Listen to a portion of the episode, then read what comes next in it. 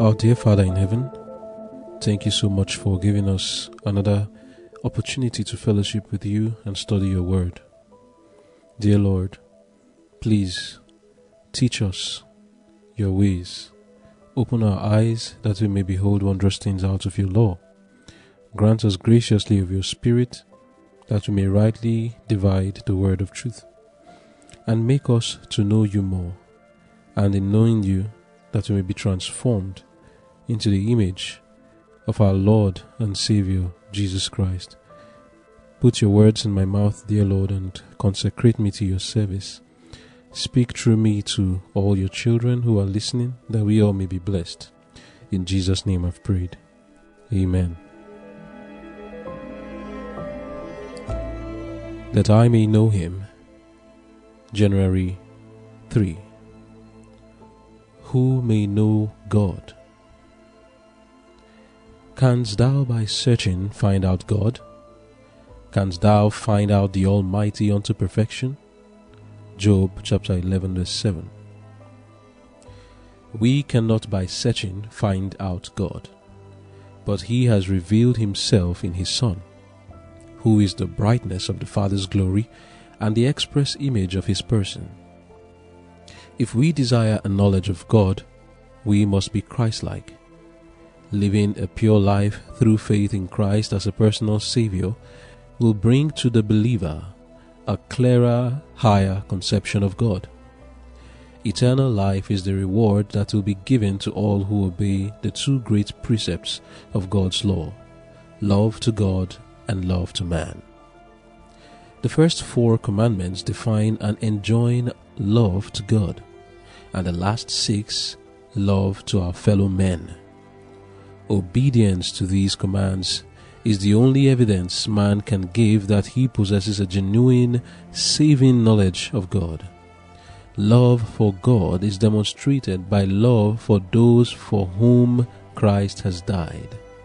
While enshrouded in the pillar of cloud, Christ gave directions regarding this love.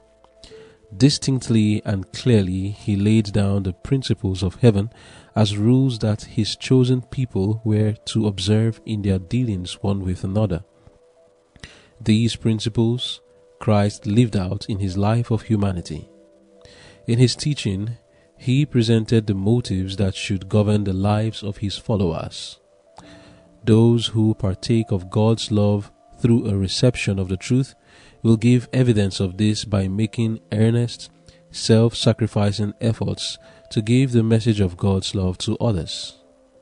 Thus, they become laborers together with Christ. Love for God and for one another unites them to Christ by golden links.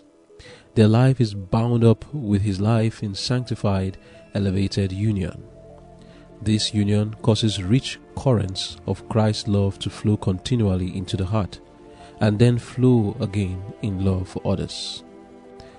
The qualities that it is essential for all to possess in order to know God are those that mark the completeness of Christ's character His love, His patience, His unselfishness. These attributes are cultivated by doing kind actions with a kindly heart. Amen. The title of our devotion for today is Who May Know God. And our key text is taken from the book Job 11, verse 7. And it says, Canst thou by searching find out God? Canst thou find out the Almighty unto perfection? It's a rhetorical question. And it's what ushers us into this devotion today titled Who May Know God. In That I May Know Him, page 9, paragraph 2, we are told if we desire a knowledge of God, we must be Christ like. Living a pure life through faith in Christ as a personal Savior will bring to the believer a clearer, higher conception of God. End of quote. That quote there summarizes the, the answer to the question of who may know God. From there, we can draw the lesson that those who know God strangely it's one it's it's something that shows us that knowing god is not about something intellectual it's not academic The knowledge of God is not academic. It's not just something you know in your head. And that's why First John chapter 2 verse 3 and 4 says, Hereby we do know that we know him. Not when you can read your Bible, not when you can explain who God is. You may not be able to quote passage after passage, accurate book, chapter, and verse. You may not know that. But the knowledge of God is shown, as, as John says, by keeping his commandments. Hereby we do know that we know him if we keep his commandments. Whosoever says, I know him, and keepeth not his commandments, is a liar, and the truth is not in him. So who may know God? Living a pure life, that is keeping of the commandments, like we just read now, that I may know him, page 9, paragraph 2. If we desire to know God, we must be Christ like. That sounds quite strange, but as we go through our devotion, we will explain from the Word of God how it is that the knowledge of God is not something academic or intellectual, but it is something practical. It is the keeping of the commandments of God. So, what do we? What is? What are the qualities we need to have? Because we have already seen point blank, those who will know God must live a Christ-like life, not before you know God. Then you, you know God first. Sorry, it's, it's not that you will know God first. Then the knowledge of God will help you to live a Christ-like life. No, it is by living the Christ-like life that you then get a conception of God, living a pure life through faith in Christ as a personal f- Savior, will bring to the believer a clearer, higher conception of God. So, yes, some knowledge of God may be needed for you to live the Christ like life, but that is not the knowledge of God itself. That's initial intellectual knowledge you have that you exercise faith on and begin to keep the commandments of God. That intellectual knowledge is not the knowledge of God itself.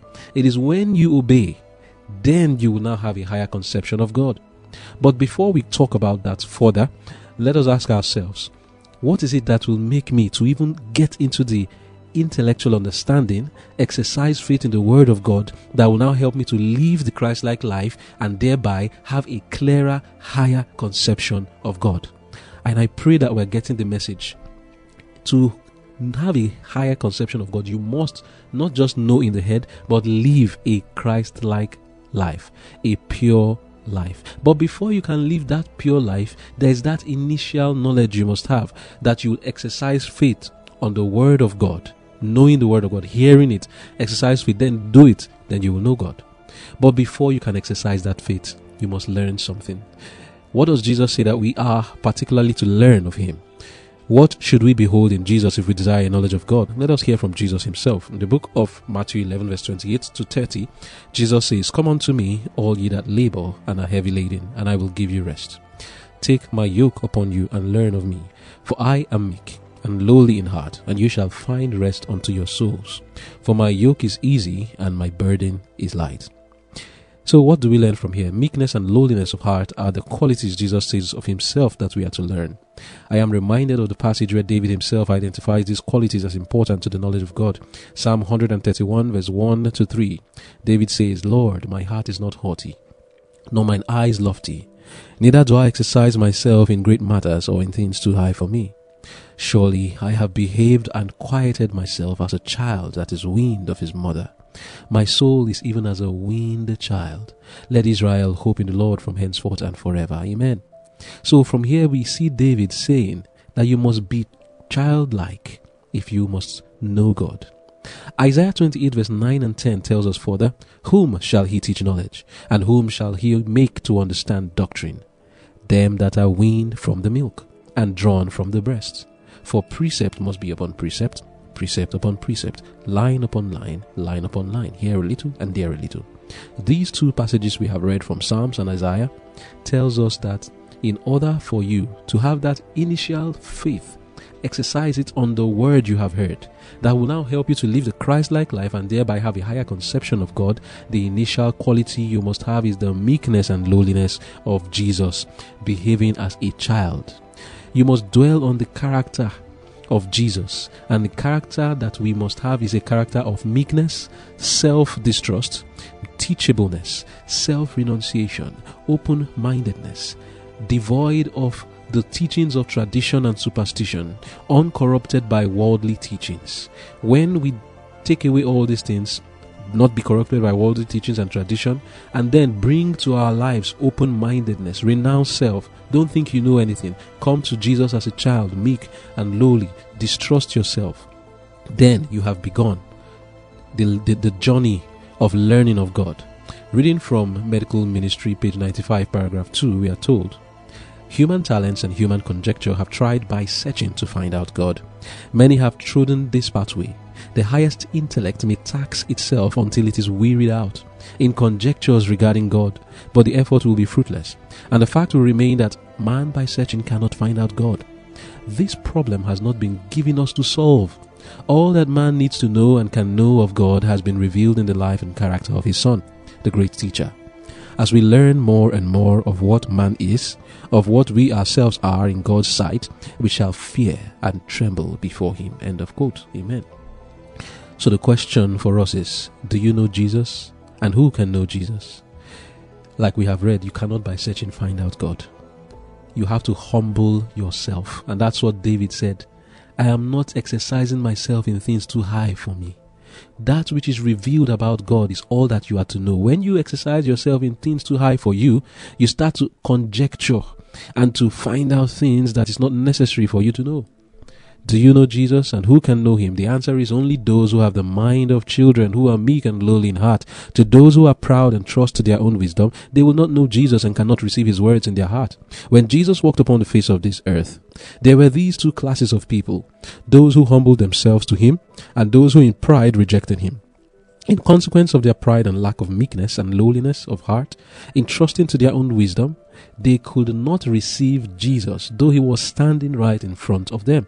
Reading from Desire of Ages, page 458, paragraph 3 and downward to explain what I mean. It says, God does not compel men to give up their unbelief. Back to what I was saying, the people who rejected Jesus were Pharisees. And what I'm reading now is a commentary in regard to why they rejected him and the reason why they could not receive Jesus. So it says, God does not compel men to give up their unbelief. Before them are light and darkness, truth and error. It is for them to decide which they will accept. The human mind is endowed with power to discriminate between right and wrong. God designs that men shall not decide, decide from impulse but from weight of evidence, carefully comparing scripture with scripture. Had the Jews laid by their prejudice and compared written prophecy with the facts characterizing the life of Jesus, they would have perceived a beautiful harmony between the prophecies and their fulfillment in the life and ministry of the lowly Galilean. Many are deceived today in the same way as were the Jews. Religious teachers read the Bible in light of their own understanding and traditions, and the people do not search the scriptures for themselves and judge for themselves as to what is truth.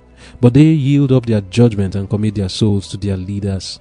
The preaching and teaching of His word is one of the means that God has ordained for diffusing light, but we must bring every man's teaching to the test of Scripture. Whoever will prayerfully study the Bible, desiring to know the truth, that he may obey it, will receive divine enlightenment. He will understand the Scriptures. If any man will let to do his will, he shall know of the teaching. John 7 verse 17. End of quote. The last part of this quote I just read answers the question who may know God. And the answer is whoever will, first of all, prayerfully study the Bible. Secondly, you must have a desire to know the truth, not a desire to prove yourself right. Not taking the Bible as a means to show that you are correct or trying to find fault in it. You cannot know God that way. You must humble yourself, prayerfully study the Bible, desiring to know the truth, and having a desire to also obey it. When you are like this, you will receive divine enlightenment and will know God. But yet, you've not yet known Him enough until you start to do the things Jesus asked you to do. Look at John 8, verse 31 and 32. It says, Then Jesus said to those Jews who believed in Him, If you continue in my word, then are you my disciples indeed, and you shall know the truth, and the truth shall make you free. You don't become a disciple before doing God's word. It is when you do His word that you become a disciple. Going on in verse 39 downward, Jesus was trying to explain why the Pharisees could not know Him, why they could not understand Him. And we're looking at this uh, devotion, who may know God, over under the overarching theme that I may know Him.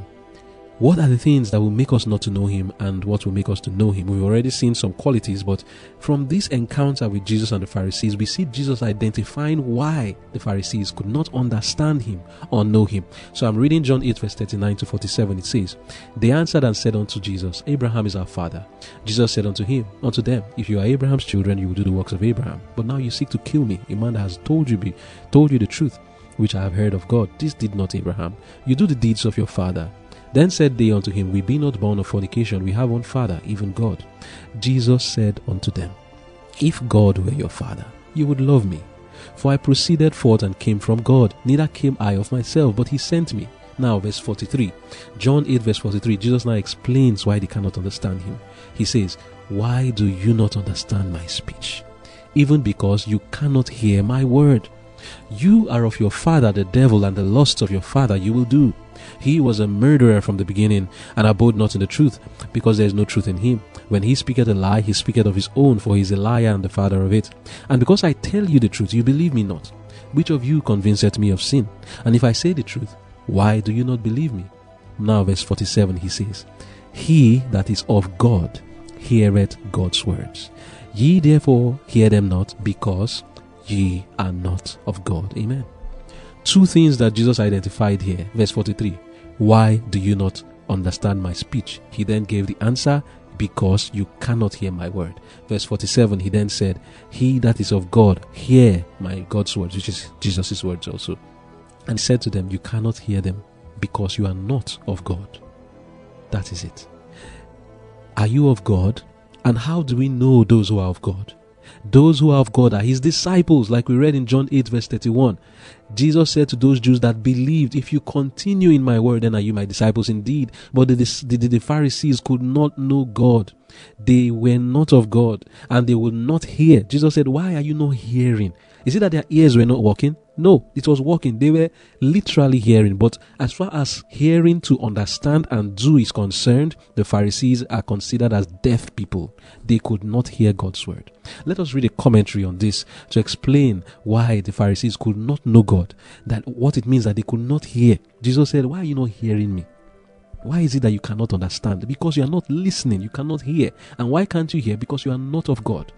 Desire of Ages, page 468, paragraph 1 downward says The fact that although they could find no sin in Christ, the Jews would not receive him proved that they themselves had no connection with God. That's what Jesus said, they were not of God. So, if you cannot find any fault in the word of God, but yet you are conjecturing, refusing to believe it, it just shows that you are not of God. I take that again. The fact that although they could find no sin in Christ, the Jews would not receive him proved that they themselves had no connection with God. And check yourself. Are you conjecturing on the word of God, seeking to find fault, and you can't find fault, but yet you still don't believe? That means you are not of God. Continuing the reading, it says, They did not recognize his voice in the message of his son. They thought themselves passing judgment on Christ, but in rejecting him, they were pronouncing sentence upon themselves. He that is of God, said Jesus, heareth God's words. Ye therefore hear them not, because you are not of God. The lesson is true for all time. Many a man who delights to quibble, to criticize, seeking for something to question in the Word of God, thinks that he is thereby giving evidence of independence of thought and mental acuteness. He supposes that he is sitting in judgment on the Bible, when in truth he is judging himself he makes it manifest that he is incapable of appreciating truths that originate in heaven and that compass eternity. In presence of the great mountain of God's righteousness, his spirit is not awed. He busies himself with hunting for sticks and straws, and in this betrays a narrow and earthly nature, a heart that is fast losing its capacity to appreciate God. Oh, that's sad. He whose heart has responded to the divine touch will be seeking for that which will increase his knowledge of God and will refine and elevate the character. As a flower turns to the sun, that the bright rays may touch it with tints of beauty, so will the soul turn to the Sun of Righteousness, that heaven's light may beautify the character with the graces of the character of Christ. Amen. So, what do we see here? We are learning a lesson that I've been saying, which is that criticizing, quibbling, seeking for something to question on God's words is the evidence that some people think that they are independent, that they are wise, but that is actually the evidence that they are not of God. Imagine that in the presence of the great mountain of God's righteousness as they see it, yet their spirit is not awed. It just shows they are not of God. So, who may know God? It is something in the inner man. There's something that happens in the mind that, first of all, kindles your inclination either to be one that desires to know God or one that does not want to know God. To be of God, you must be awed by His righteousness. You must be able to resonate with truth and resonate with good and right. You must be able to resonate with these things. But if you don't find any resonance with the commandments of God, it shows that you are not of God.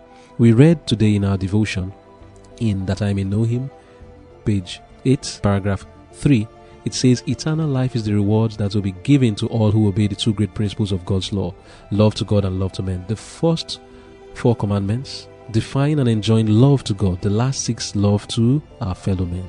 Obedience to this command is the only evidence man can give that he possesses a genuine saving knowledge of God. Amen. But if you come before the commandments of God and you are not submitting to it, you have no evidence that you know God. The only evidence that a man knows God is that he submits to, to the commandments of God. First John 2 verse 3 and 4. Hereby we do know that we know him if we keep his commandments. So, if you first of all hear the commandments, not keeping it yet, but you hear it and are, you are disgusted at it, you say it doesn't, it has been done away with, it's not to be kept.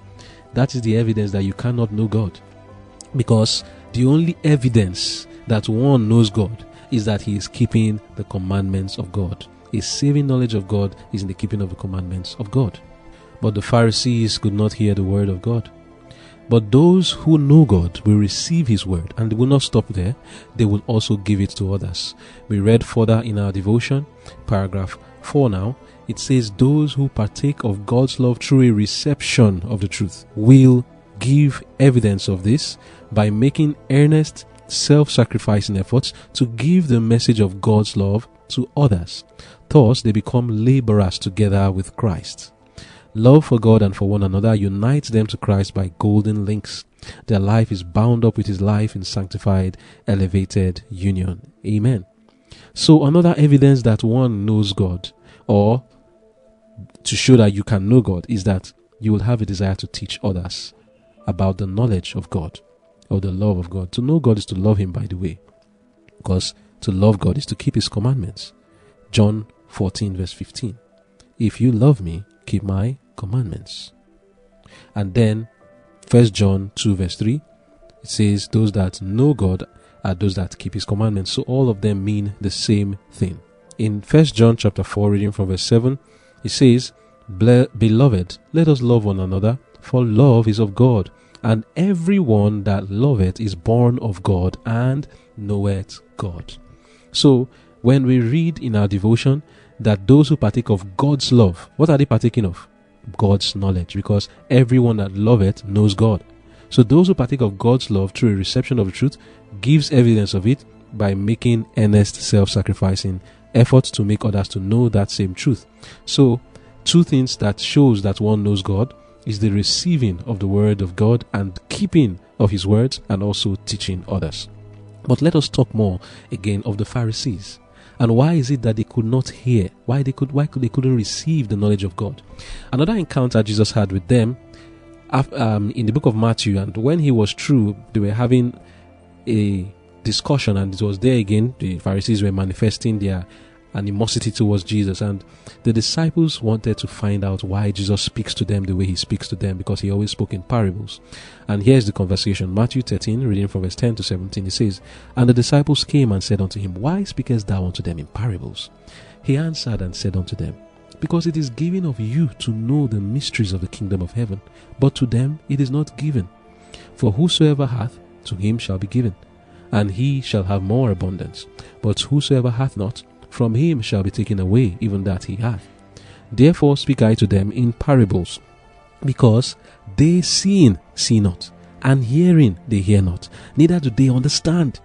And in them is fulfilled the prophecy of Isaiah, which saith, By hearing ye shall hear, and shall not understand, and seeing ye shall see, and shall not perceive. For these people's heart is waxed gross, and their ears are dull of hearing, and their eyes they have closed, lest at any time they should see with their eyes, and hear with their ears, and should understand with their heart, and should be converted, and I should heal them. But blessed are your eyes, for they see, and your ears, for they hear.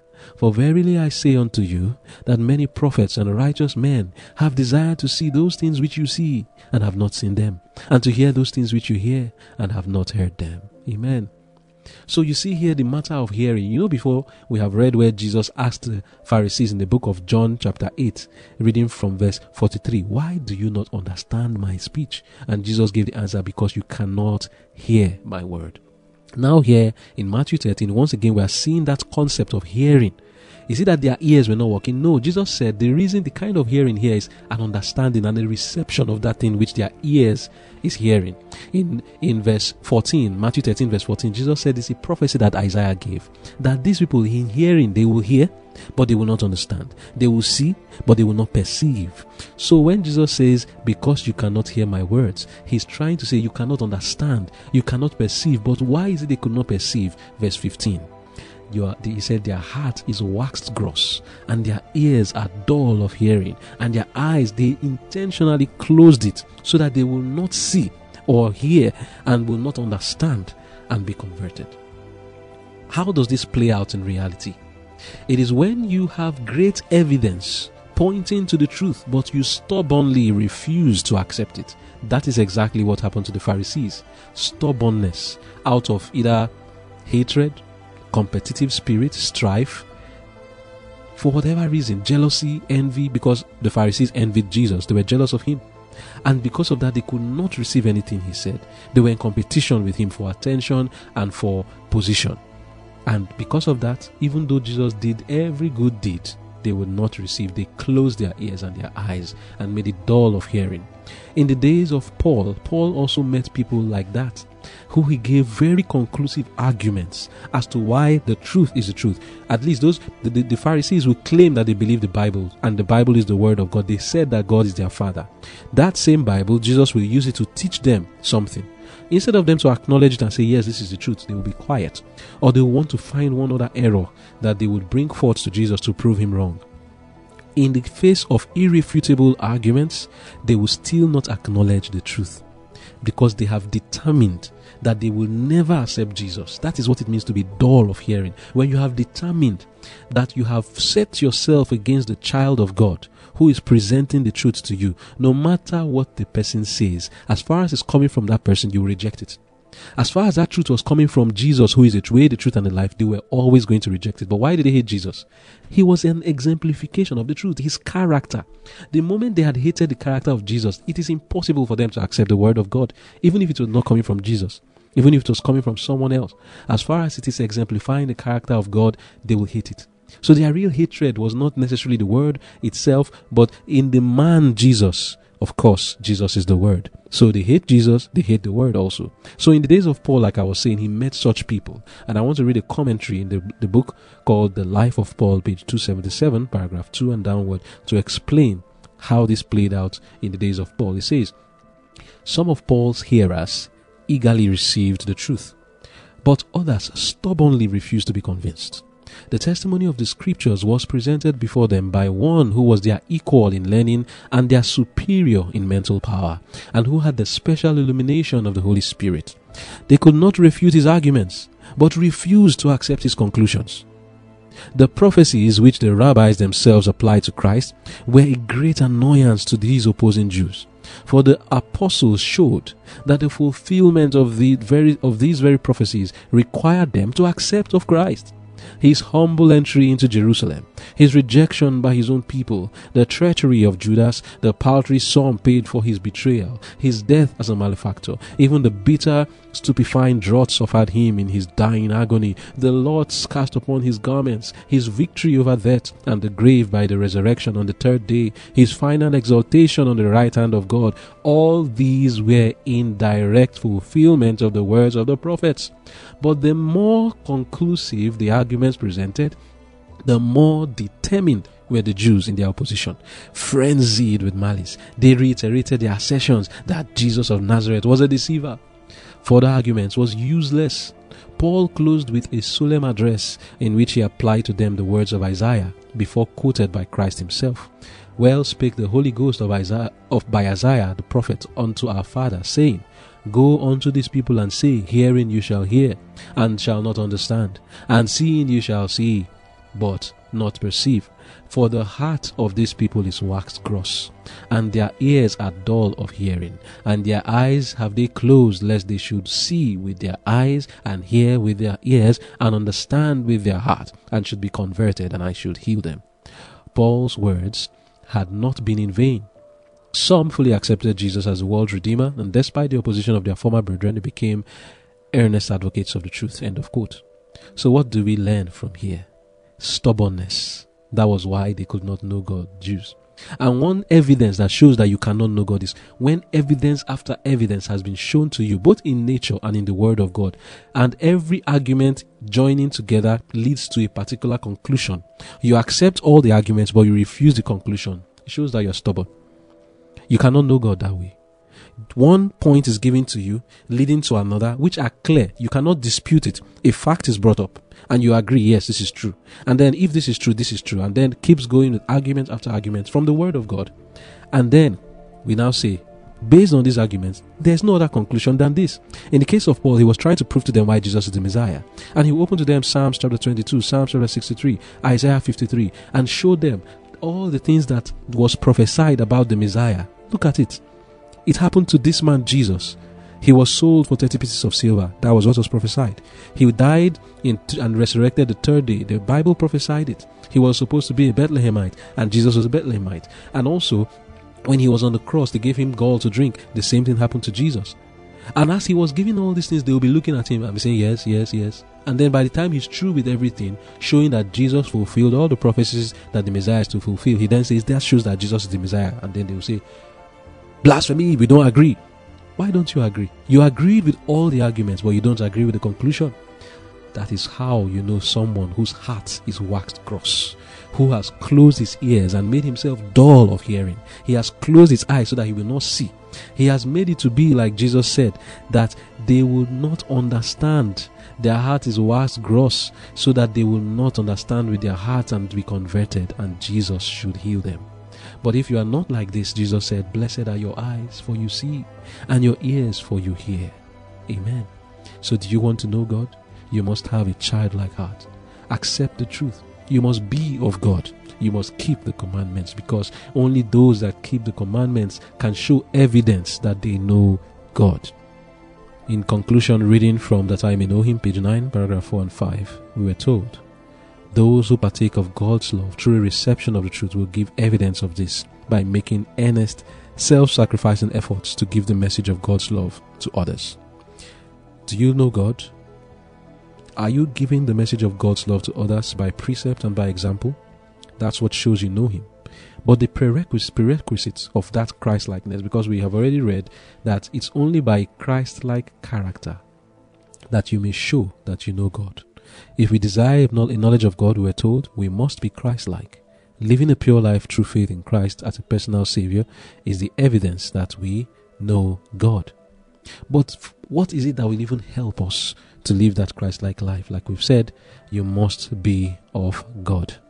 That is the that is the criteria. You must be of God and be open in your heart. Don't trust yourself. Don't think you know. Humble yourself and come before God and learn of Him. Reading from the life of Paul, page 279, paragraph 1 and 2, we are told God has made his people the depositaries of his law. They must uphold the claims of that downtrodden law against the opposition of ministers of the gospel, against men of learning, position, and authority. The evidence of his binding claims cannot be overthrown, yet its enemies will come again and again to the battle, urging the same arguments every time refuted and as often renewed. Paul was led and taught by the Holy Spirit, but notwithstanding this, those who were not taught taught were filled with jealousy and malice when they saw him advocating truths which they had not sanctioned. They were determined that he should move no faster than they. Had they, like the noble Bereans, set the scriptures with a humble, teachable spirit, they would have learned the truth as Paul preached it. But they studied only to find something to sustain themselves and condemn him. End of quote. And this is why they could not know God. They did not come with a humble, teachable spirit, and they could not know him. We are not to go to the Word of God as a tool for argument, studying it to find something to sustain what you've already believed. Open your mind and drop your tradition and your belief and come to the Word of God and know the truth and let the truth be sustained. Not your tradition, not what you think, not your opinion. Drop your opinions, come to the Word of God and let it teach you and uphold the Word.